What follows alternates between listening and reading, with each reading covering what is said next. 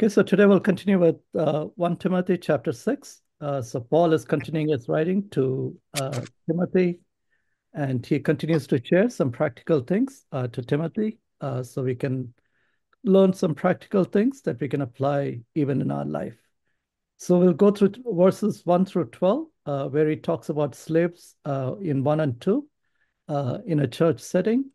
then he speaks about true and false teachings in verses 3 to 5 then he talks about the illusion of money and not being finding contentment uh, in life. Then verses 11 and 12 uh, speaks about what we should flee and what we should follow, or what we should leave and what we should uh, pursue. So we'll start with verses uh, 1 and 2, uh, where he talks about slaves. Okay, so here it talks about the responsibility of slaves uh, both uh, in a general sense, but also uh, specifically within the context uh, of a local church. So we know that both uh, in the Old Testament, we see that slavery was practiced, uh, but just because it is mentioned in the Bible does not mean that Bible supports or recommends slavery. in the New Testament, during those times, slavery was common in the Roman Empire. And in the Old Testament, uh, even as we read uh, in the book of Deuteronomy, uh, slavery was often performed uh, in exchange uh, of debt repayment, where if someone was not willing to, was not able to repay the debt, they would go into uh, slavery for a certain number of years. Or it could be slaves that came about due to conflicts or due to war. But even though slavery is mentioned, does not mean that Bible supports or condones slavery. And here the focus is more on the duty of slaves uh, or servants. And essentially it says that slaves uh, must honor their masters and do their work. Uh, even if the master uh, is a believer and he's part of the local church.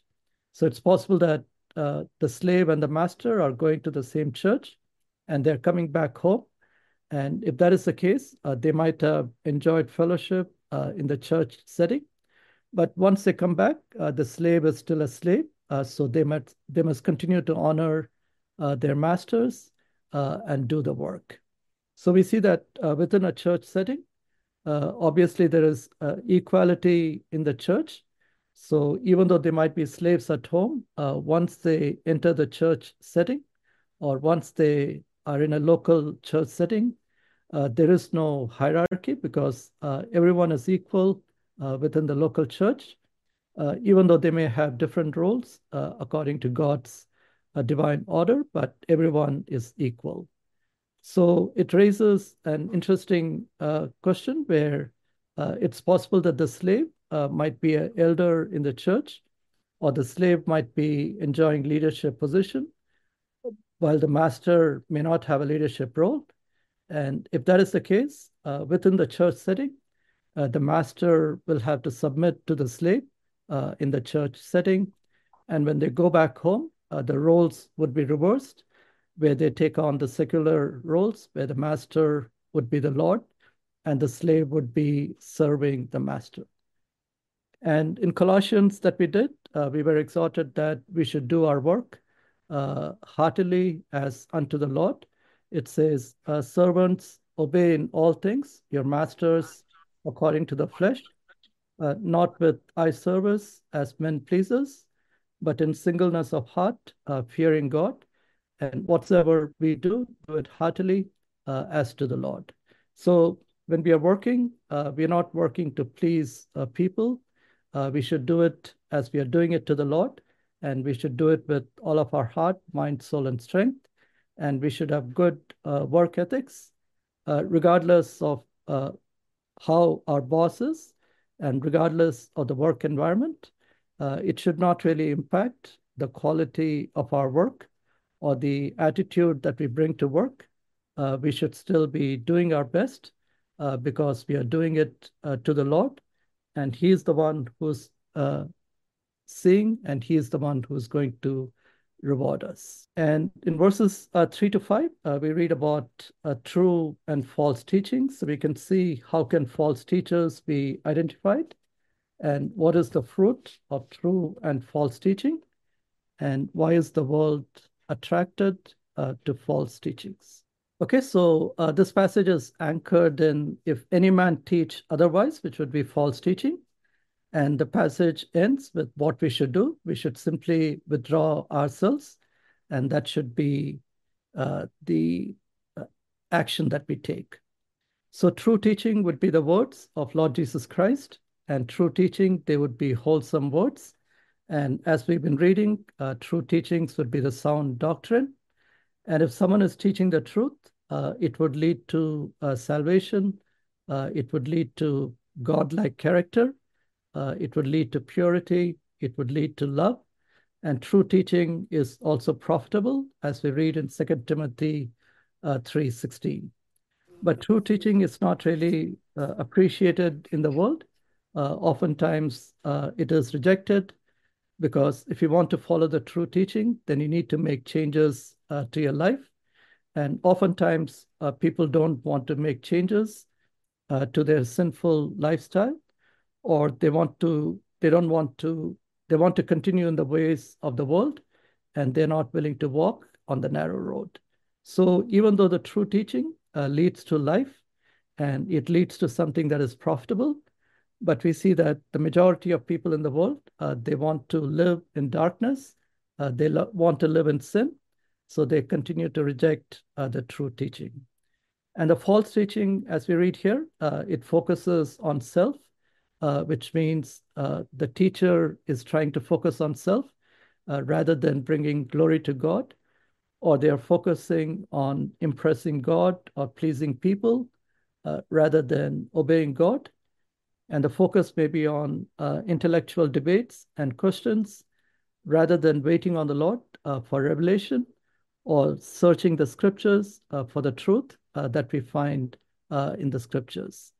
And false teachers, uh, no matter how intelligent they might be, uh, no matter how many debates uh, they may have, no matter how many questions and controversies they raise, the Bible regards them as proud and ignorant. So knowledge doesn't make us intelligent in God's eyes. it is the revelation that we receive and the truth that we receive from the inspired word of God uh, that makes us knowledgeable. And the fruit of false teaching is that it leads to envy, it leads to strife, uh, it leads to corruption, and it leads to a compromised uh, lifestyle. And that is why false teaching is popular because uh, it gives freedom to sin and it gives freedom to live a life that is a compromised uh, lifestyle. And we can see some examples.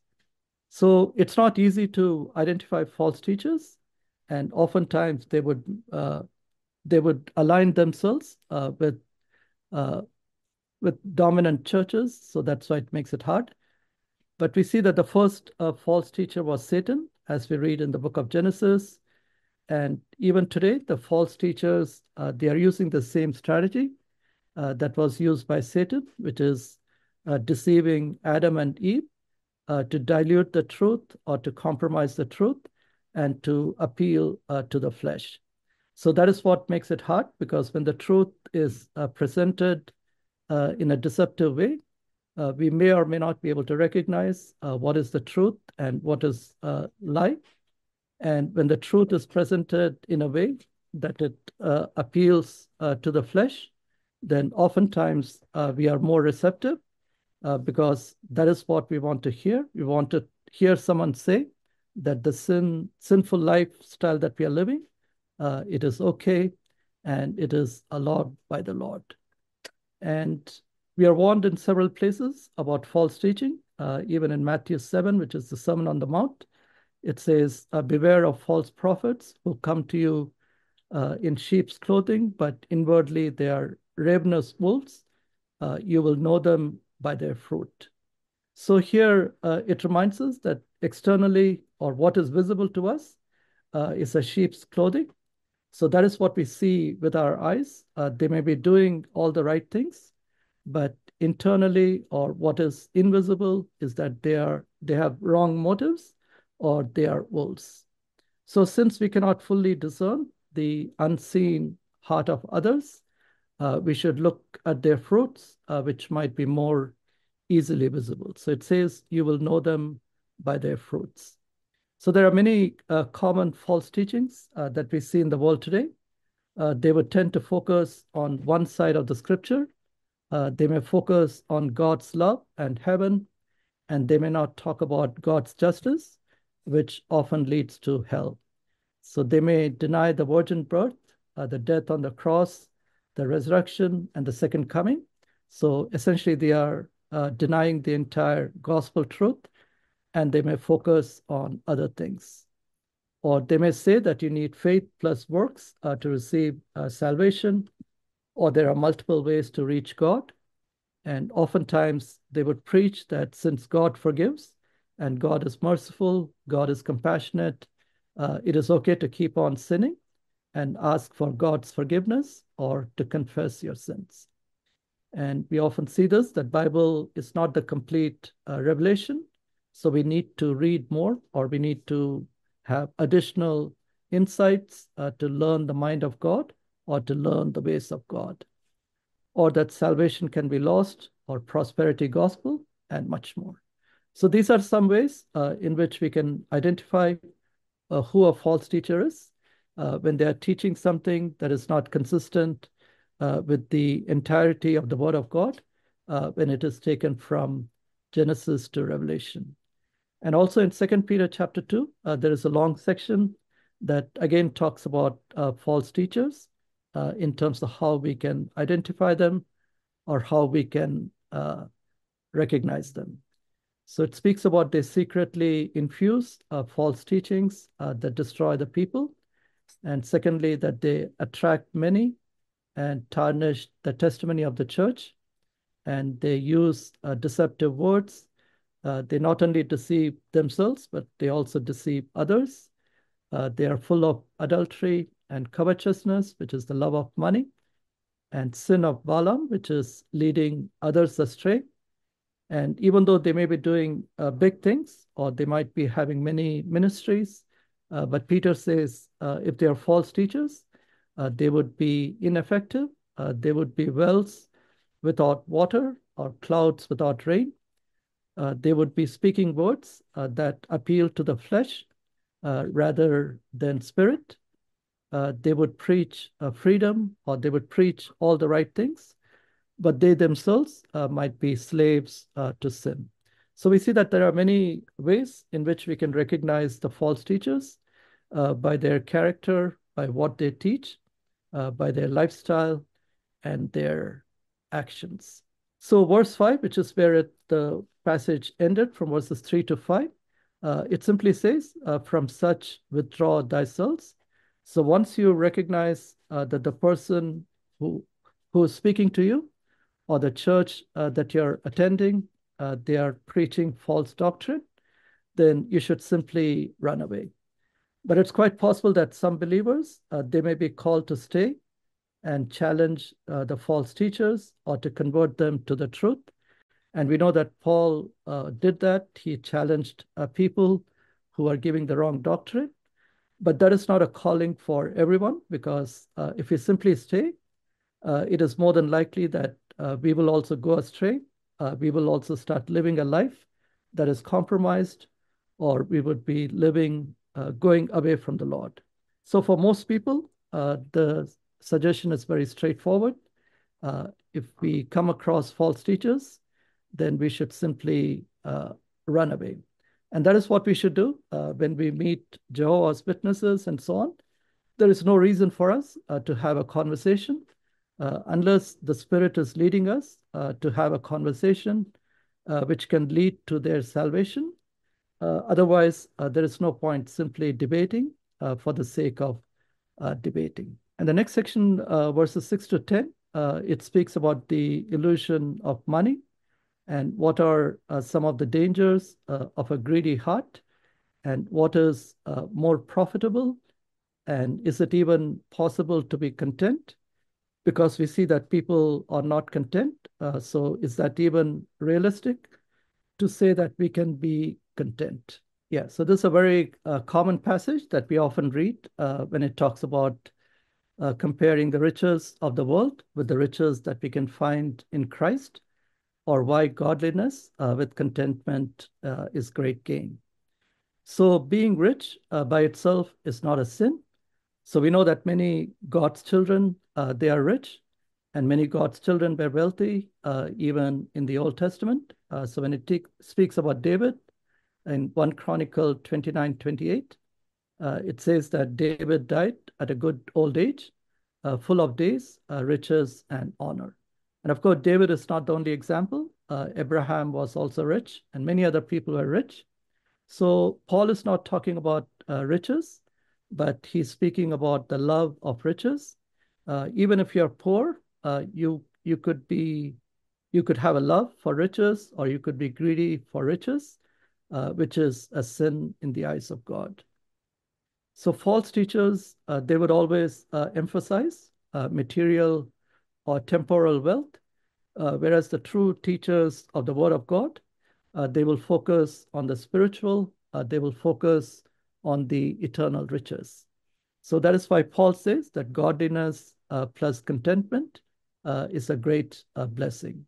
So if you are able to achieve these two things, uh, if you're able to achieve a godly character, which you can achieve by meditating on the Word of God and applying the Word of God to your life and to your life decisions, that would lead to godliness. And if you're content with whatever the Lord has given you, if you're content in all seasons of life, then that is a great blessing. And of course, uh, that is a great uh, accomplishment uh, to achieve these two. But if you are able to achieve these two, uh, it is a great uh, blessing and it is a great gain uh, compared to what we can achieve in this world through material riches. So contentment, uh, we know uh, it is not easy, and we we don't see it uh, in the world much. Uh, there are many, there are very few people uh, who are truly content, because very few people are able to achieve godliness and contentment at the same time. So we find that in this world, the poor want to be rich, and the rich uh, want to be richer, which means neither the poor nor the rich people uh, they are content uh, in this world. But if we want to be content, then I feel that we need to focus on a few things and we need to prioritize uh, our life uh, decisions. So we need to focus on what we need and not on what we want. So there are a few things that are essential for life, and there are other things that are luxuries or that are not really necessary. And if we keep our focus and what we truly need, then that will keep us uh, content. If we focus on just ourselves, uh, if we focus on what we need, uh, rather than trying to compare ourselves uh, with our friends or with our neighbors, uh, that will also keep us content. If we focus on pleasing God uh, rather than people, if we focus on pleasing God based on His principles, that would lead to contentment. And if you focus on being thankful for what the Lord has uh, already given us, rather than complaining about what we don't have, uh, that will also keep us uh, in, in contentment. And most importantly, we need to find our fullness and we need to find our completion in Christ.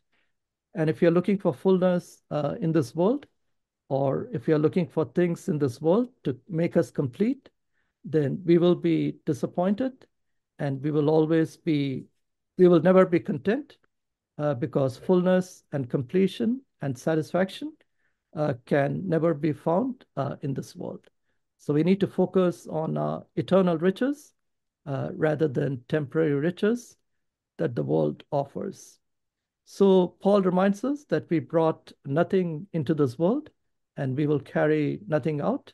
So all of us uh, know this truth so no matter how rich uh, people might be, uh, all of them go to the same coffin, which could be six to seven feet uh, long. So everyone has the same ending, uh, no matter how rich or how poor they might be. But despite this knowledge, uh, we see that many of us are busy focusing on accumulating riches or accumulating wealth. And oftentimes we are trading eternal riches for uh, temporal riches. So the choices uh, that we are making in this life, uh, oftentimes they tend to focus on riches uh, that are temporary uh, rather than focusing on riches that could lead to greater blessing or eternal blessings. So it reminds us of Esau, who sold his birthright uh, for a bowl of soup. So that's a decision that he made uh, in the time of need or in the time of temptation. And we are also guilty of doing the same uh, in the time of need. Uh, we also sacrifice something that is more precious uh, for something that is very temporary. Or it could be the story of the rich young man, man uh, who refused to part uh, with his earthly possessions. And at the end, uh, he went away sad rather than satisfied. See that the dangers of a greedy heart and love for riches. And firstly, it breaks uh, the 10th commandment, which is we should not covet. And as Paul reminds us, uh, it is also the root of many evils. And when we observe or what we see in the world, uh, we see that money is truly the root of many evils. Uh, when people are pursuing money, uh, oftentimes uh, it leads to corruption, it leads to jealousy, it leads to theft. So if you don't have money, you will end up stealing money. If that is what you're coveting, it may lead to murder for the sake of more. It could lead to dishonesty in our dealings. It could lead to selfishness. Uh, it could lead to workaholics because all of that is rooted in the same thing uh, because you're pursuing money, uh, which is the root of many evils. So if the root is uh, flawed or if the root is uh, defective, uh, we see that the entire system or our entire life would have some flaws. it would have some shortcomings, which would never lead to satisfaction. So the ultimate fruit of a greedy heart uh, it, that is that it leads to many regrets, uh, it leads to many sorrows, uh, it leads to much uh, stress. And oftentimes uh, we don't realize that. Uh, we don't realize until later because of the choices we make. And we don't get the sleep and the satisfaction that we hoped for. So that is why many people, they might be on that path, but uh, it doesn't lead to riches or uh, satisfaction, but it leads to regrets. So in order to fix the problem, obviously we need to take care of the root, uh, which is the lust for money or the greed for money. And verses 11 and 12, which is where we'll stop, uh, it reminds us of uh, things that we should flee and things that we should follow or pursue uh, in our life. Okay, so obviously here uh, Paul is writing to Timothy, so he addresses him as a man of God. So it will also apply to all of us who claim that we are believers or we are children of God. So we are given the same exhortation uh, that we should flee these things uh, that we talked about. Instead, we should follow after certain things. So we need to flee false teachings uh, that we talked about in verse 6 and we should flee from uh, the greed uh, for more, or we should flee from the love of money that we were reminded in verse 10. And instead, uh, we should pursue or we should follow righteousness, uh, which is having the right relationship with God. And having a right relationship with God would mean that uh, anytime there is any sin in our life, we should confess and set it right and we should not uh, go back to it. So there should be a confession, and there should be a repentance, and there should be a commitment uh, to not to go back to the same sin, so that we can enjoy the right relationship with God. And it, secondly, it talks about godliness, which is having a godlike character, or many of the virtues uh, that we are taught in the scriptures. Uh, that is what would lead to a godly character, which we must pursue. And he's not talking about faith because he's already addressing Timothy as a man of God. So he's not talking about faith, but more of the character uh, of faithfulness uh, that we should have. And he speaks about love, which is a pure love towards God and people, and have patience, and finally, meekness or humility. And in verse 12, he tells Paul, Timothy again, that he must fight uh, for faith and he must uh, defend the faith. And oftentimes, when we are taking a stand uh, for the faith, or when we are defending the faith, Uh, it could be costly uh, for us, or it may lead to mockery, or it, it may lead to uh, persecution. But the faith is worth uh, defending. So we should always uh, fight for our faith and defend it. And the gospel uh, and sound doctrine is worth defending. And that is why Paul is writing this letter to Timothy that he should defend the purity of the gospel and also the sound teachings so that the corruption uh, that is in the local church uh, can be cleaned and they could be taught the right things. So in 1 Timothy, he speaks about fleeing certain things and following certain things. And that is a theme uh, that we see uh, in many of Paul's writings, uh, where he speaks about uh, staying away from certain things and following certain things. And when we read uh, the book of Proverbs, uh, it also reminds us along the same lines that there are certain things that we should stay away from, and there are certain things that we should follow. So we'll just take a look at one of them that since we did it in the book of Colossians, so we can just uh, refresh our memories.